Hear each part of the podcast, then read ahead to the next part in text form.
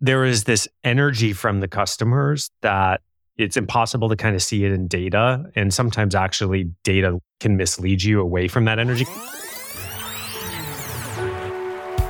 Hey, podcast listener, even if you are alone in your entrepreneurial journey, know that today, right now in your earbuds, you are joined by thousands of entrepreneurs from all around the globe seeking to grow better, more profitable location independent businesses. If you'd like to learn more about what we do and download our entire back catalog, check out tropicalmba.com.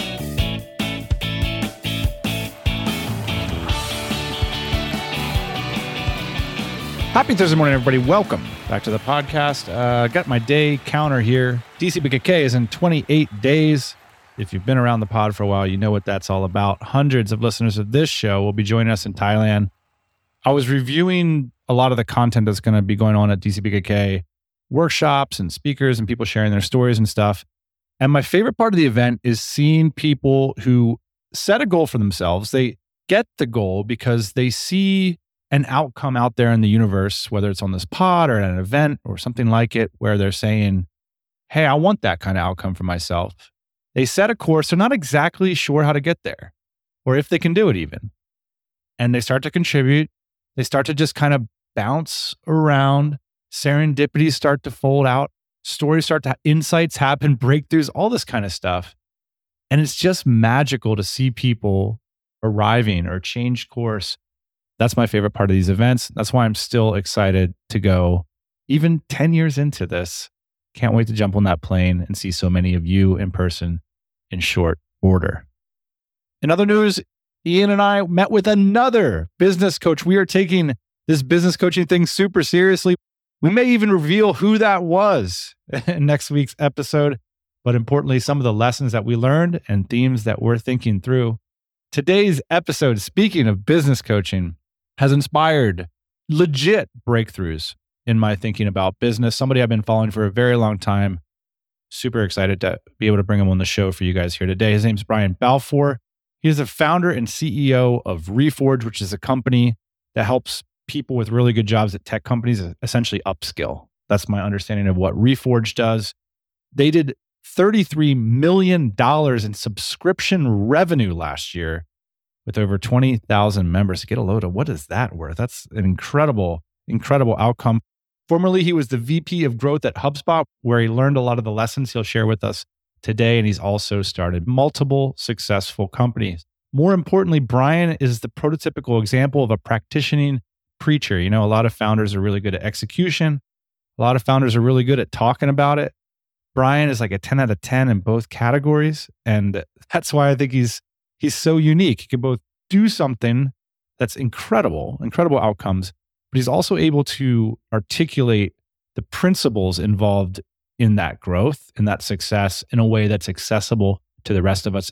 It's incredibly unique. You'll hear it today.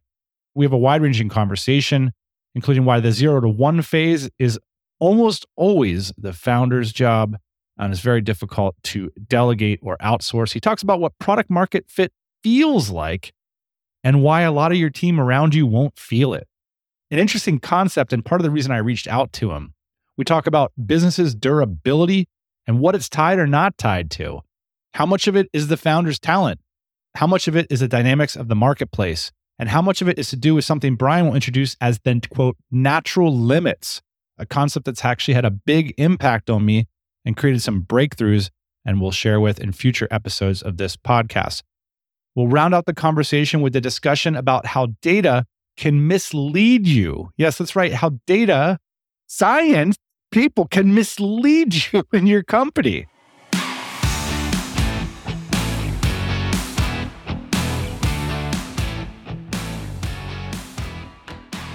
I'm Brian Balfour. I'm founder and CEO of Reforge, and uh, we help builders build even more through these uh, really awesome professional ed courses and other products. Does this doing shows like this does that have any business value for you, or are you just doing it as a favor? Mostly favor. Got it. All right. it's interesting. Like we could probably get in a whole conversation about podcasts and the value to a business and all that kind of stuff. There is a bread trail of you doing episodes around the internet. And I'm curious, does it drive any value for you whatsoever? Or do you just, you know, do it for fun? Mostly fun and like conversations with friends or friends of friends. And I think that I always see more direct business value when I write something. But when I when I think about podcasts, I think it's just the medium, right? If you think about where most people are listening and engaging in that content, they're in their car, they're on their walk, they're they're doing stuff, they're exercising, right? And so that that leap from that content, that engagement to the business just ends up being a much uh, like bigger gap. And so even something like gaining a follower or a new email uh, subscriber or something like that, that still ends up being a big gap. So maybe somebody will recognize my name more if I do that. But I think like there's just so much content out there now. There's just so much podcast. It's like you you move on from one podcast to the next podcast. And that's funny because I literally just launched a podcast 48 hours ago. so, so it's like, why the why the why? F are you why doing would you that? do that? Yeah. Why would you do that? I'm finding that it's a much easier way for me to generate new thoughts and new ideas that can then be turned into content uh, that does drive more direct business value. So it's almost just kind of like moving up the funnel of the creation process. And so both a friend and a colleague of mine, Fareed Mosavat, we started a podcast called Unsolicited Feedback. And the whole concept is is not to do another interview podcast because there's just a lot of great ones out there already. Instead, what we do is we invite in a friend, a guest, typically another product or growth leader. And then we choose a couple recent product or feature launches from the last few weeks. And then we analyze it and riff on it and debate it like we would at, you know, if we were just having dinner with a bunch of other product leaders. And what I found, because that's where I get a lot of my ideas and a lot of thoughts, is just like going out to dinner with these folks and riffing on these things. And as and then so it kind of turned into this idea of like well how do i do more of that without ending up coming home at night and missing my bedtime and being wrecked you know the next morning and, and so we were just like all right well like let's start this as a podcast and see what happens and so i don't know we're 48 hours into it so we'll see what happens Is it part of it because you're finding it harder to write as your responsibility? I'm assuming your responsibilities for Reforge are growing. I mean, as the company grows. It is, yeah. Yeah, but here's the dynamic that I can't, I haven't like quite figured out, which is people follow people, they don't follow companies anymore. And if you were to rewind like eight years ago, 10 years ago, you know, when I was working with HubSpot and they, the playbook for a lot of companies and still is today is the one that HubSpot pioneered, which is to create a company blog and a ton of content and Yeah. lead capture and like do all those things. It just flat out doesn't work. Did you like this article? Sign up for a PDF Yeah. guide. Totally, totally. It does not work unless you are HubSpot, which already has the machine and the domain authority, just like all that kind of stuff. They still get a lot of gain Sure. out of it.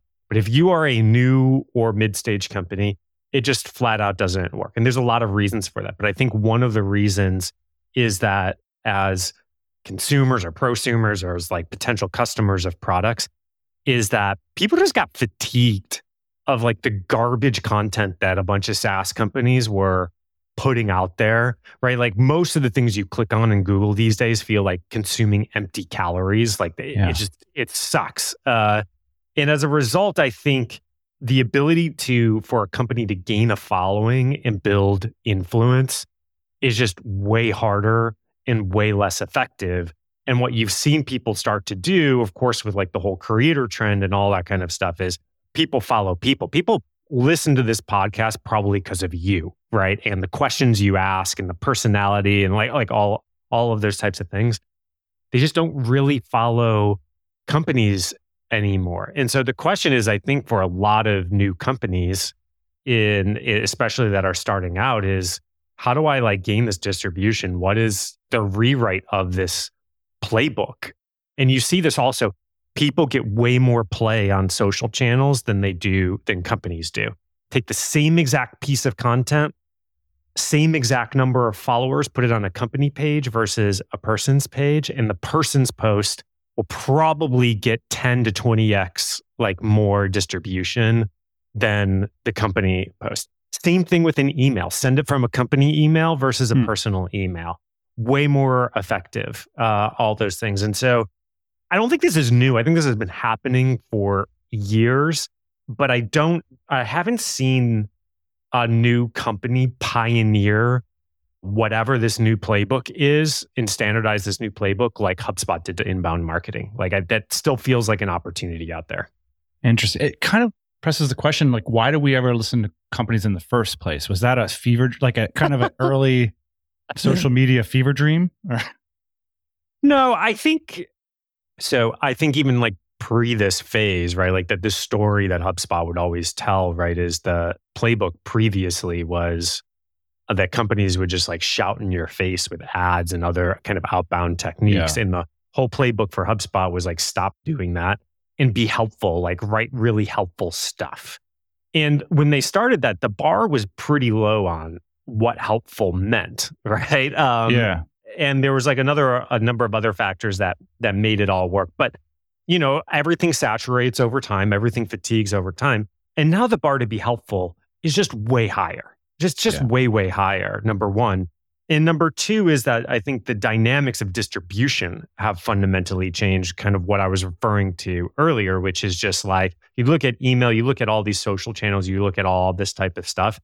And, you know, their algos basically totally reward individuals. They do not reward companies. And the reason is, is because they know if they companies can get it organic, they won't pay for it through advertising, right? Like that's the, you know, like like Do you think like, that's the reason or that's just who yeah. survived at the end? Because it's interesting. You've pointed to these dynamics many times in the past and for many years now that like so many of the people that listen to our pod were here because of number one through five rankings. Like that's why we're able to exist as founders. That's and true. I think we sense what you're kind of pointing to, which is that ground feels shaky and everybody's looking more towards these like more community or PLG kind of like strategies for the next thing they do. But I, I feel like we lack confidence. And you, I think what's fascinating about what you're saying is like, hey, there's a dynamic here. You can trust in this. Like this does seem to be like a very real shift. The reason I think it's like a real shift now is that you basically cannot cover it up with more venture capital. You got my attention on that. What do you mean by that? So, obviously, macro conditions have shifted over the past 18 months to two years, right? And there's like been a push to be a lot more efficient as a business, like get, get your unit economics in order, all that kind of stuff. Much harder to raise money. And so, I think in the previous environment, it was like spend money, drive the year over year growth percentages, and it's pretty easy to get more money and kind of keep that whole flywheel going. Um, that's no longer true and as a result, I think companies, especially new companies, are forced to grow in not play that game in slightly different ways. The economics are changing. And I think I think this whole like people follow people over companies trend has finally flipped to a point that the unit economics are just so bad you just can't get them to work on running the try the company blog like that type of playbook that it's going to force people to try newer things. And I've already seen this, like people have been experimenting it with it and all that kind of stuff, but they, they just haven't, I haven't seen anybody once again like harness it in a playbook type way. I think like most of the community led stuff is bullshit, but can you gesture towards like we've got the HubSpot model. What would it kind of yeah. look like? Would it would it look like operators partnering with established influencers and kind of building a bond that way and just putting our back end onto these distribution channels like TikTok and YouTube and stuff like that? Look, if I knew, I uh, I would be running the playbook. Maybe one way to think about this, right, is that it was a, a decently common playbook, like in the early HubSpot days, was that you would use a few influencers to basically jumpstart the company's distribution so that you know creating new content had immediate ROI. And so we at the beginning of HubSpot, before my time there, is like there was a couple big like marketer consultants essentially that they signed on. Oh, like Seth Godin and a couple like a others. Neil Patel kind of. Yeah, yeah, and And they basically brought them on as quote unquote advisors, gave them equity, and the exchange was to collaborate on something like X number of times of years to push to their distribution. And what that did is that jump started HubSpot's distribution and authority, right? So that the content that HubSpot created, they would then have people, you know, to send it to who would then amplify it and the whole the whole machine would go. So in that world, it was like a jumpstart strategy. And I think in this world, it's a, you got to flip it where it's like no longer the spark, it's like the core of the engine. And that ends up, it completely changes things. And so, like, I don't actually know exactly what that looks like in the end. And and to be fair, like if anybody's well positioned to do this, it should be Reforge because like we've got 300 VPC level operators on the cap table. We've got a massive network of these folks and, and stuff like that. And maybe we'll figure it out, but it's um there's a lot of challenges in the process because you got to remember a lot of these folks don't have distributions themselves right like that like a lot of the at least in the professional space even your great operators your top operators they haven't spent the time building up followings you know on linkedin and twitter and a lot of times the people who have spent their career on that aren't necessarily the best people to represent your company um, like the, the two don't necessarily fit all the time so I, I don't know like i think there is a new playbook to be written here. Somebody's going to write it. Uh, I'll be intrigued to see what it is, but I guarantee you it is not the community led growth like whole wave. That's just like a rebranding of a bunch of stuff. So I'm sure that when, when it comes about, Reforge will have a great uh, course on it. I'm curious if you could dig into this concept of distribution just a little bit because on your side of the fence, you guys mention it all the time, but we rarely ever say the word uh, in our community as as bootstrapped founders. What do you mean by distribution? I mean, at the end of the day, I think it just simply comes down to having an audience that listens to you and trusts you that you can sell things to. like that's what dis- that's what distribution means. And that can come in a lot of different forms. That can come from having an amazing sales machine, right? Yeah. Uh, that's Microsoft, right? That, that's not a bootstrap. Com- well, uh, they were kind of bootstrapped for a while in the very early days, right? But that can also come from an email list and those types of things. So I think that's element number one. And then the element number two around distribution is that you have a way, you, you have a mechanism where the more input you give it that that connects to giving you an output that leads to more input. Um, and that that's kind of what we commonly refer to as like a loop or a growth loop. It's like a system, um, and it works like compound interest. So, yeah, to take an example, right? Like you could take a content engine, and let's say you did every single podcast, you got like hundred downloads. There's just like hundred downloads, hundred downloads, like every single time. And it's very different than you publish an episode and it goes from 100 to 120 to uh, you know and it's just growing like 20% episode after episode now there's something that between step a you publishing and step b of you getting that 20% gain there's things that are happening in between there and a whole part of distribution is basically figuring out what those things are like wiring those up pulling those mechanisms so that you basically get that like compounding compounding growth over time. You're using your existing audience to parlay it into right. an incrementally bigger audience the next time you publish something or go out there with something. So loops like the flywheel concept versus the funnel concept, which yeah. I've always struggled with funnel concept, which is like you're supposed to do this enormously expensive thing, waste a bunch of people's time, and then whittle it down to the, the people who matter at the end. I find it really like the funnel never really worked for me? Well, part of the challenge with the funnel concept is that it kind of is, depending on your product, there is a, what I would call like a natural frequency of acquisition. People only consider adopting or buying a new product every so often. And that time window is fundamentally different based on your product, right? So on one far end of the spectrum, let's consider something like uh, let's consider a business considering to adopt a new payment processing system. That probably only happens like once every man, 5 years or something. It's because it's just such a hard thing to rip out and replace. So right. your target market or even like the visitors to your website or whatever you want to consider like that top of your funnel, let's say that's like 100,000 people. In that scenario, there's a very small percentage that are actually within the buying window. And if you only focus on the people that are within that that narrow buying window, your growth really stall your your growth stalls out, right? And so you have to find a way to not only acquire but like engage those people who are not in that buying window. But what the funnel concept kind of really is like is like, oh, like the those 99,999 people who aren't in the buying window, you just throw them away and you like you ignore them, right? And yeah. and like that's that that's what that that concept pushes to. Now on the other end of the spectrum, you've got products like most consumer social products, which people will try out at any given moment, right? Uh, dep- if like a friend tells them or something, right? Like it's not like they look at those products and they're like, oh, I can only adopt one new social network, you know, every three years.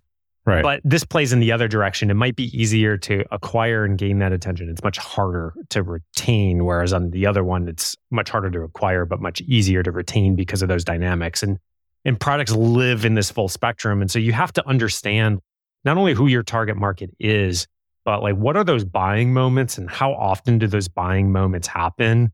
And more importantly, is how do you make sure you're gaining the attention of people who are not in the buying moment so that when they are, they're coming to you first? That I think is part of separating linear from compounding type of growth. I, I, really enjoy how you identify patterns like this. That's why I asked about distribution.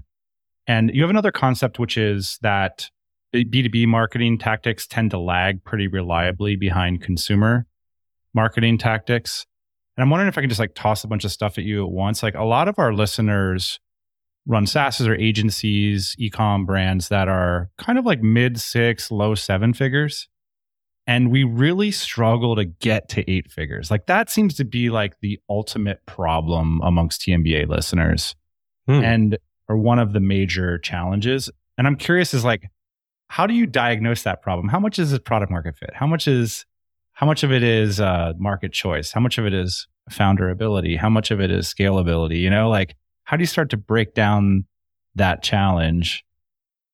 I think we could probably generate a list of probably a dozen things that it could be. Let me start at the top. Let me start at the top because you talked about time management when you jumped on the call. And part of the reason I wanted to talk to you is because I have been following Reforge way before I was ever introduced to you. And the first thought I had was, man, if Brian ran my business, it would be way bigger than it is now because he's really good at the stuff that we do. And so part of me is a strong believer in skill set and founder ability. And I'm just curious, how do you manage your time? And do you believe that as well? Do you think the, the success of businesses are neatly correlated to the talent of the founder? I, my guess is out of the whole list of things, this is probably one of the least common things maybe counterintuitively. Like, I don't believe it's necessarily ability or time management. I think it had most likely has to do with one of like the the 15 other factors with the dynamics of your business and your product and its natural limitations. And we can dive into that. Managing my time, I basically try to figure out what are the problems in the business that only I like that will either be massively accelerated or only I can really solve. And I f- try to focus on those as best as I can. Now, the challenge is that oftentimes you, as the founder and CEO, can be a massive accelerator to almost any type of problem. But you've got to pair that with like elements of places where like you are a unique fit and if solved might have outsized leverage. So for me personally my time is best spent on new zero to one initiatives. Those things in companies tend to be harder to hand off to others because of the amount of ambiguity and just like intuition and rapid iteration and all the things that probably got you to your mid to high six figures that you have to like repeat again on a new Yeah. problem. It's really hard to hire that out and and and hire those things out. Even at HubSpot, when we were at like a hundred million in ARR and we were establishing new products, new zero to one initiatives, Halligan and Dharmesh, the two founders, like this was like out of all the initiatives, was probably near the top of their list of the ones that they were paying attention to, spending time on blocking, like all, all of those types of things. So this whether you're at six figures, hundreds of thousands or hundreds of millions, I think that element actually repeats. That's really interesting. Could you um, maybe use artifacts as an example of that? There was a quote that I wrote down that it really stuck with me after you said it. You were referencing to the feeling of product market fit, and you, you quoted uh, Peter Reinhardt in part, but you said that the feeling of product market fit, which I think a lot of us haven't felt, is uh, the customers start pulling the product out of you. And you mentioned that that was how it felt when you launched Reforge but there was a few projects that didn't go that way and then artifacts felt similarly i actually think and to quote you i actually think if you start building an organization who's never gone the zero, through the zero to one phase and who have never experienced it that's when you can get into trouble where you can interpret nice to have qualitative feedback as having that product market fit pool one of the hardest things for a growing organization is to edit and delete the nice to have ideas um, that haven't crossed the line into need to have. And at the end, you say explaining why to the team is really hard. I'm wondering if you could Mhm. break that down a little bit and where that came from. Sure. So, okay, so a little history. Okay, so Reforge launched like seven years ago. The first course that Andrew Chen and I produced did, you know, we had thousands of apps on it. We did seven figures in revenue. It was highly profitable. Like this thing was bare bones, like embarrassing, and we still had good NPS on it. And the things that, and at the end of that, you know, we were hearing things from customers like, you know, I wish this was better. I wish this was better. I wish this was better. But can you do a course on X? Can you do it on Y? Can you do it on Z? Can, you know, like, can you add this? And there is this energy from the customers that it's impossible to kind of see it in data. And sometimes actually data can mislead you away from that energy. Cause like our NPS on that first course, I, I think was like 12, 14. It was bad. Right. But you looked at all of the other information and everything, and you were like, oh, wait a second. There's, if we could do that with the amount of effort we put in, what happens if we actually put a little bit more effort into this thing? And so then we did that, and then NPS like shot up to, you know, into the 70s and the 80s, and we kept getting that vibe. Now, that got us to a number of year, you know, a certain way to, you know, 30 ish million in revenue. But then we started to see certain levers in our business start to essentially like stall out. And we knew that we needed something new to sol- a new type of zero to one problem, particularly going back to our previous conversation, taking a course is a very episodic need. Most people are only in that market maybe once every fewish years, right? There's a very small percentage of people out there that just like go through their career taking course after course. And so we knew to like unlock the next level of growth is that we needed a product that people would use on a higher frequency basis, you know, a week to week, kind of month to month uh, type of thing. And we took a couple shots at goal and it, you know, made a lot of mistakes essentially, which was I wasn't directly involved in the project, which slowed it down. We had, because we had the resources, we put too many resources on it at the beginning. And that just led to more voices in the room, more coordination cost, more tax all that kind of stuff. We didn't silo it away from the rest of the company. And so you had other people kind of peeking over the walls and being like, but what about this? What about this? How does it affect my work and all that kind of stuff? Also, you had a bunch of people who we had hired in a scale phase who were like looking at that project and and being like, you know, they're obviously in the earliest phases. You have tons of unanswered questions and they were like answering questions that were smart questions, asking questions that were smart questions, but they didn't matter for like two or three years. It did like there was a whole set of things that we had to go do and spend our time on Right. for them to matter. And so all these things, And so at some point, I, I had to step in and I basically hit the reset button. I like wiped the slate clean. I picked, handpicked a small team of a few folks. I directly got involved. We siloed them off from the rest of the company and we just totally reset things. And that led to our new product, Artifacts, which has kind of come racing out of the gate. And Artifacts is basically, I like to think about it as like a GitHub for everything that isn't code. Um, so rather than open source code, I can go in and I can see all sorts of people's real work a product strategy doc, an experiment doc, a growth analysis, a marketing campaign, all that kind of stuff. And I can use that to like remix it into solve taking that specific thing and maybe adapting it and um, using it in my specific situation. And so to finally like get to your question around like the feeling of product market fit is similarly to what I described in the early days of Reforge with artifacts, we had, you know, with this bare bones thing, we started to get like emotional feedback, which wasn't like, oh, this is cool. Like, I like this. It was like, whoa, I can't believe I have access to this stuff. I used this thing three times, you know, this week, and it helped me convince my VP of something. Like it was like it was that type of feedback. And then of course what follows that emotion is then, well, like, could you give me this? Could you give me that? I'm gonna go start to work on this and so on and so forth. Right. And it it starts to lead to once again like the customers kind of pulling these things out of you. And so now the hard part about that is like if you ask your customers for ideas, they're going to give you ideas, but you've got to separate whether they feel really passionately about those ideas because right. they like really love it or you're really tapping into an incredibly painful problem for them or are they just giving you ideas because it's like kind of like there's no cost to them to give you some ideas. And it's like, well, cool. Yeah. If you go build this, like I might go try it, but that doesn't necessarily mean much.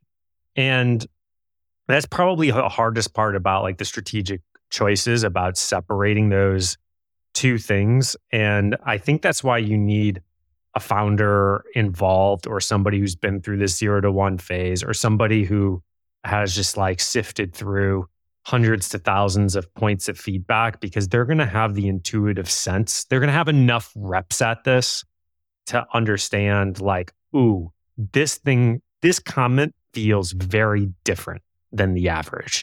And so, anyways, like I think that's kind of what Peter Reinhardt from Segment is partially describing when he when he uses that quote. And so that is, I think, the probably the difference maker on that stuff you you did your first course with Andrew and you guys had a, a wonderful first result.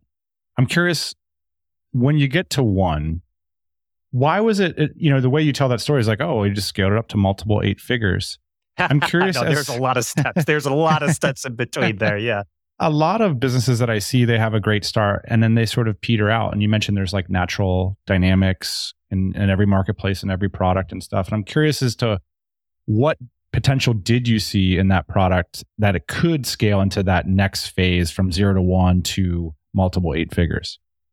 It wasn't obvious uh, for sure. And I actually have the original, I have what is called a business hypothesis canvas. Essentially, it's like a very summarized version of here are my key hypotheses for this business idea. I have the original one that I wrote in early 2016 up on artifacts on Reforge. You can you can go to it and read it. And I have a bunch of commentary showing like what I got right and what I got wrong. And so you can kind of rewind in history and see that.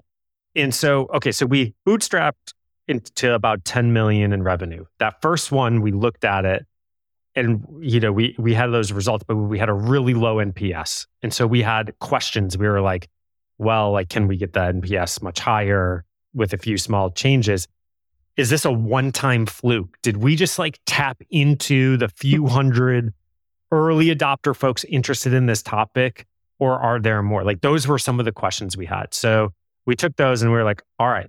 Um, and six months, nine months later, I can't remember how long, we basically ran a second one that targeted those questions. And and it answered this question. We got the NPS to 70. That one did just as well as the first one. And so we're like, okay, like this thing isn't a fluke and we we can get this thing to 70 and then our next set of questions were like oh well is uh, have we just tapped into a really unique is the fluke around the topic or are there's there demand Yeah, for or the other teacher. topics or the teacher? And yeah that was the second question. And like do we have to be the ones that create them or can we go out and get and work with others to create them as well? So that was our next set. And so then we went and developed the retention and engagement program uh, which was an adjacent topic to our first one which was a general growth program so it wasn't like going from growth to something crazy like cooking or you Yeah. know like just so far away and then we did that we did that one with Shaun Clowes, who at the time was coming off as head of growth of Atlassian and Casey Winters, uh, who was at Pinterest. And then that one did just as well, and even in its first one, better than our first course, um, the growth series. But I think at that time we still thought it might be a fluke. So then we did, we did a third one, which was our uh, growth strategy program, which we repeated with Casey and a guy named um, Kevin Kwok. And so then by that point, we were like, okay, this isn't a fluke. Uh, we just have to see where where the walls are, where the limitations are. And so we started to produce other programs as best as we could, as fast as we could, to see like where those natural limitations are. And certainly we hit those natural limitations. You know, our experimentation and monetization programs did well, but not as well as the first few. And we had some learnings from that um, around that, and then some other pieces. So you went off to you you built a team and you guys did a couple other things. Now artifacts. Why didn't you keep your nose to the grindstone and keep with that versus diversifying? Like, how did you realize you reached some sort of limit versus you know the meme of the coal miner right by the edge of the opportunity, or he gives up or he goes through. Like, how do you know you're at a limitation versus it's time to develop a new product? I do think that anticipating these limitations is the difference between like a smooth growth curve and a freaking roller coaster. and I think that we've anticipated some, but not all of them. So we're kind of like somewhere in the middle. And there's different types of constraints and different types of limitations. Some of the ones we ran into was first, we ran into a creation, multiple creation constraints. So I created the first few programs myself. I also taught all the first few programs myself. At some point, that obviously doesn't scale. Now, we could have made the choice at that point to say, you know what, we're kind of happy with the business we've got.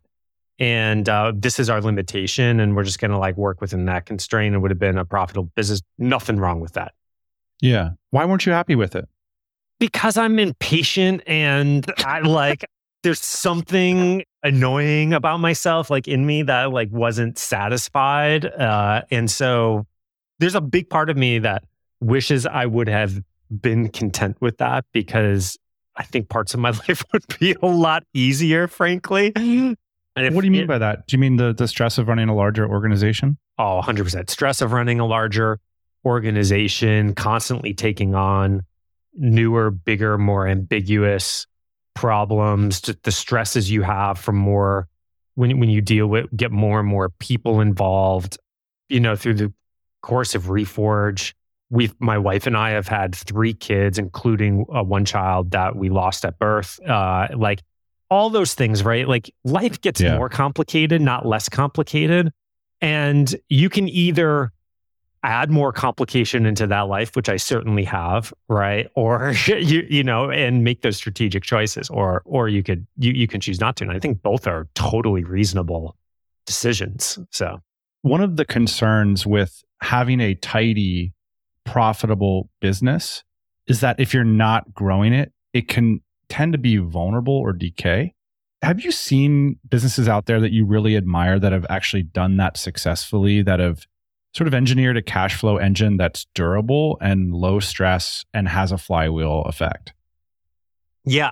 It might be easier for me to answer this if like had I stayed in that mode, how would I have kept Reforge durable? There you go. Right.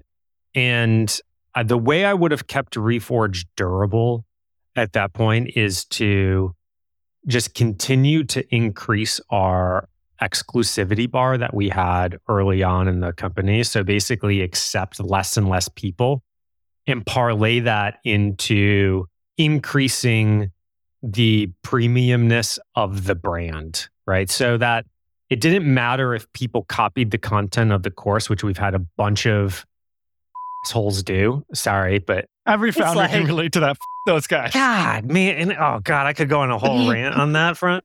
So you basically turn it into something that is incredibly hard for others to copy, right? And in that mode, it would have been really hard to copy our like that brand that somebody could get from coming like to a university. Degree, yeah, it would have been like running Harvard, that YC. It, it would have been running that playbook. It would have been running that playbook for sure. And I wouldn't have had to grow the number of courses. I wouldn't have even had to grow enrollees, right? I would just have to kind of maintain that bar and play that game. I think in more of a SaaS product, I think the question would that I would ask myself is like, is there a particular segment of customer that I can just go keep going deeper and deeper and deeper on so that it's this thing is so well built for this specific customer it just doesn't make sense for others to go after it. Because the pressure in a SaaS company most of the time is to add more and more features to appeal to a wider and wider audience right? And so if you're trying to build like really big depth and durability in a SaaS small bootstrap company that's probably the way that I would do it when you extended yourself to scale, what did that extension look like? You talk about it's kind of opening up, getting more gasoline in the system. Was it capital? Was it partners? Like what was it risk? Yeah, I think, I mean, part of it was certainly capital. So about four years into the business, we flipped the switch to the venture side and we we raised a $20 million um, series A. We changed dynamics of the business to achieve that scale. Uh, so we originally charged $3,500 per individual course. We were very premium priced um, upfront. Yeah. We changed that to a 2000 per year all you could eat membership model and started to slowly accept more and more people in the more content we added, you know, to make it more relevant for a larger group of people. And so that unleashed a whole new set of growth. Like we went from zero to 20 million in ARR on that membership product in the first year. And then, of course, a big part of it was team. And so, you know, we had to start to, I had to stop creating programs. So we had to hire a few folks, figure out a whole new system of how we could train those folks and create those programs. And then those people had to go and figure out, okay, I've learned this now. How do I create a repeatable system of hiring more folks and training let them? Me, let me interrupt because yeah. because you took on this money. Now it's like, it, it seems like you guys knew in advance this was the right move, like the right tooling. But for me, you say 3,500 placing plus a compared with the $2,000 subscription, they feel like the same price range to me. Well, they, we did not know, right? Like I would say like if, if back at that time, I like, I, I have some notes on it, which was, I think at that time it was one of those things where everything we kept doing kept working and we were still getting that product market fit pulling out of us.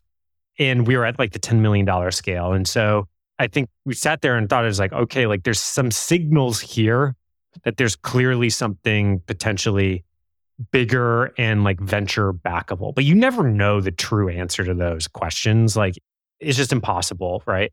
And so it was a bet. It was like a calculated bet. And and part of that calculated bet was a personal decision, right? Which was like, like, do I want to pursue this path or not? Because this path comes with a lot of cons to it. You know, you close a lot of exit doors for you personally as a founder. You're signing yourself up for a whole lot of people problems. You know, the bigger the team yeah. you get, right? Like, like all of these sets of things. And so I don't think you actually know it. You got to view it as a bet and you got to decide how much of that risk you, you know, you want to want to take on and how much potential return there is to that equation. So uh, I think that's how we thought about it at the time. Do you still reserve your mornings for creative builder time? I try my best. So the way that I think about it is I reserve my morning time for my most energy consuming things, which is typically writing generation mode. Can you give us some examples of an actual thing you do? Because I think a lot ah. of people in our audience think like I might pull out the novel out of the top drawer and try to get started on the something creative. But I'm curious, is relative to your business, what do those tasks look like?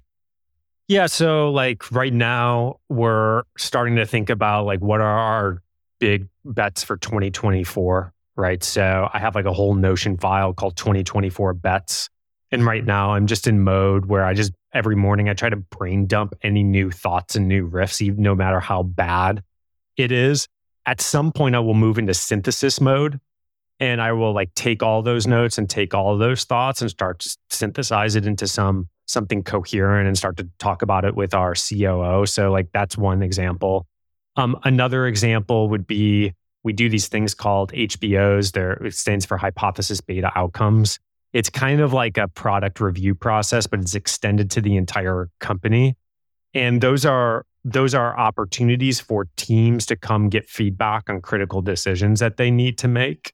And those typically require quite a bit of energy to review, create two to three like really targeted questions and like some thoughts. And so I'll spend some morning, like this morning, I spent a couple hours reviewing those for today. Or like tomorrow, I've got to, I've got to write board notes. That's very much a like creative synthesis process. Uh, and so I'll probably spend like three hours tomorrow morning writing those until I'm like completely tapped out. So those are three examples just from this week. You have an education company, and one of the things that I think is compelling about you is you have a mix of academic and practical knowledge that's really compelling. And I think they feed off each other. And you have a really impressive track record of the sorts of companies that you worked at, like ZoomInfo and HubSpot. Is it possible to recreate the knowledge that you've gained at a company like HubSpot without going to work for a big company like that. A lot of the folks listening to this show, they don't come from a big tech pedigree. We basically mm-hmm. learned a lot of our stuff by building sites and stuff on the web. I'm curious as to would you advocate that we do our learning online or that we should go join a company like this and get mentorship by folks who've been in more established tech companies? It's a good question. I would say I think like two very high level thoughts, and then we can go eh, deeper, which is one is you will never gain all of the same knowledge you would from like going into the experience, but that might be okay. Which, uh, you know, there's the pieces you need or the pieces you want, you might be able to get without, you know, going into that process. Right. And then even if you do join that company, you know, I, I, see a lot of people do that, and they're like, I just want to get you know a few years of experience of joining X Y Z and and and learn, and and they take this like passive approach.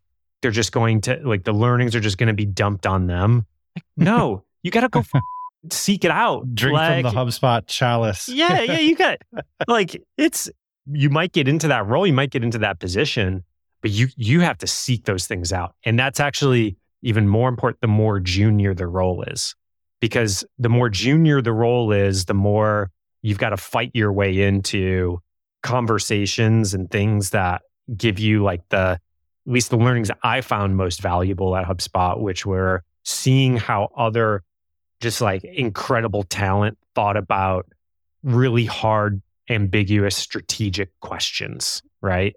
And just like seeing reps at that. It's about the question is, is like, what could you get reps at a lot more reps at in that environment that would be very hard to get reps at outside of that envir- environment. And in there's a set of things that fill that bucket and, and answer that question. And for me, it was just seeing people debate and think about those style of questions at a whole new level than I had ever seen before and would have been incredibly hard to get outside of it because you know, you can engage with a mentor. I could have, I don't know, uh, like gotten the CEO or one of the executives maybe to be my mentor, right? And what they're going to tell me is kind of the output of all of those reps. But that is very yeah, yeah. different than seeing everything go through the meat grinder, right? Um, totally. it's the same as like the, the zero to one process, right? Like when you go through the meat grinder of the zero to one process, you understand like where you start and all of the challenges you work through to get to the output. And that's very different than just looking and analyzing what the output is. And because otherwise, when you start on a new zero to one project, you're like, well, why doesn't it feel or look like this thing that has already gone through the meat grinder, right? Um, it's like, no, you got to turn the crank, man. Yeah, totally. That's fascinating. So a lot of us kind of playing on repeat a lot of the experiences we had in our last job, but just now we own it. You know, just running this playbook that we learned somewhere else, this for that, and it can it can be done in a career perspective as well. I think it's always good to leverage those experiences. I think for me, like to start Reforge, I had leveraged ingredients I had picked up along the entire way, right? So, uh, in my Right. first company was the company that uh, I originally started as a PM at a company, but in my first company I started, I was like forced into learning this growth thing during the whole social gaming boom, and that's how I learned user acquisition and product led growth and viral loops and all of that kind of stuff. And then in my second company was a education company, and um, I won't go deep into it, but it's where I picked up a lot of my content creation skills um, as part of it. And then HubSpot gave me not only the brand cred that really helped get Reforge off the ground, but it also gave me just like another layer of how to take a bunch of thoughts and deliver them in a synthesized frameworky strategic thinking type of way that could make sense to a bunch of others. All of those things came together to start reforge right? But there was also a bunch of stuff that i learned in those gigs that i tossed out the window right? That it's not it's not like i used them all. And so I, I think that it's about mixing and matching those things A couple final questions. I'm going to have the Hajj of all your podcast appearance, some of the best stuff you put out on the web linked to on this show Oh, so cool. people can follow up. But I'm curious if it's not something that that you've done, something that content that you interact with or a book or a podcast that's really inspired you, say in the past two to four years that could, I don't know, represents your your philosophy or or your uh, operating system, the way you think about business that people could experience for themselves. I think the things that I look for are one is it's counterintuitive on the surface. Two, it's like well synthesized. And three, it's uh, what I would refer to as high calorie density. It doesn't feel like empty calories. It feels like every bite I'm taking is something that I could chew on for a while.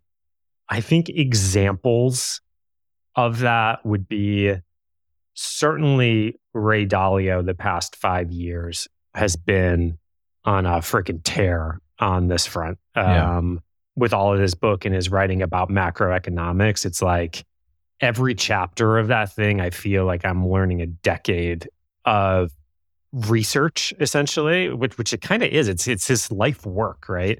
Yeah. Another interesting, like smaller, shorter form example is there's a entrepreneur Parker Conrad, who's the founder CEO of Rippling, and he has this whole new business thesis around what he calls the compound startup. This is a, it's about a couple years old now, Huh. but it's another one where you can tell like it's kind of a synthesis of 10 years of thoughts that have been building for him and it's very counterintuitive thought to the whole ecosystem and then maybe i would say more in the entertainment realm of things but still feels like high density is that i really respect what the acquired guys have done um, with that podcast and Yeah.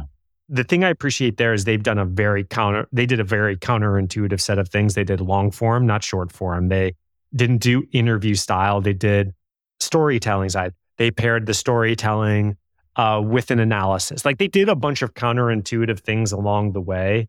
And it feels like high calorie entertainment, uh, professional entertainment for me. I don't think I'm like learning something in the same way I'm learning something if I'm taking like a really high density course, but uh, just really appreciate what those guys have done. Very cool. Brian, I'm glad I asked.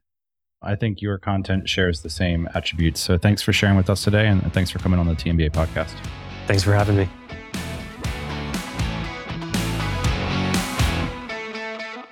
Big shout out to Brian Balfour, the founder and CEO of Reforge.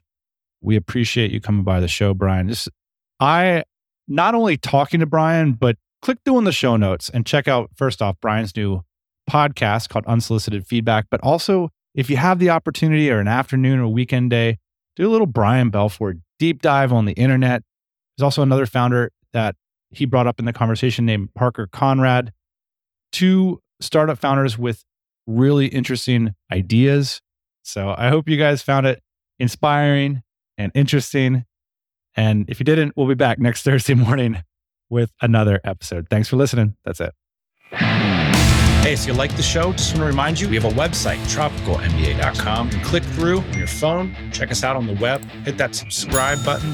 I write the newsletter every week. There's a lot going on behind the scenes of the pod. That's the best way to find out about upcoming events, both virtual, in person, and much more. Check us out at tropicalmba.com and give us some feedback on this brand spanking new website.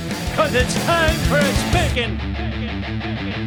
Hey, thanks for listening to the Tropical MBA podcast. You can go to tropicalmba.com, get access to hundreds of back episodes and all kinds of other goodies. Load up your iPod. That is the cheapest way to fly business class on your next international flight. We will see you next Thursday morning, 8 a.m. Eastern Standard Time.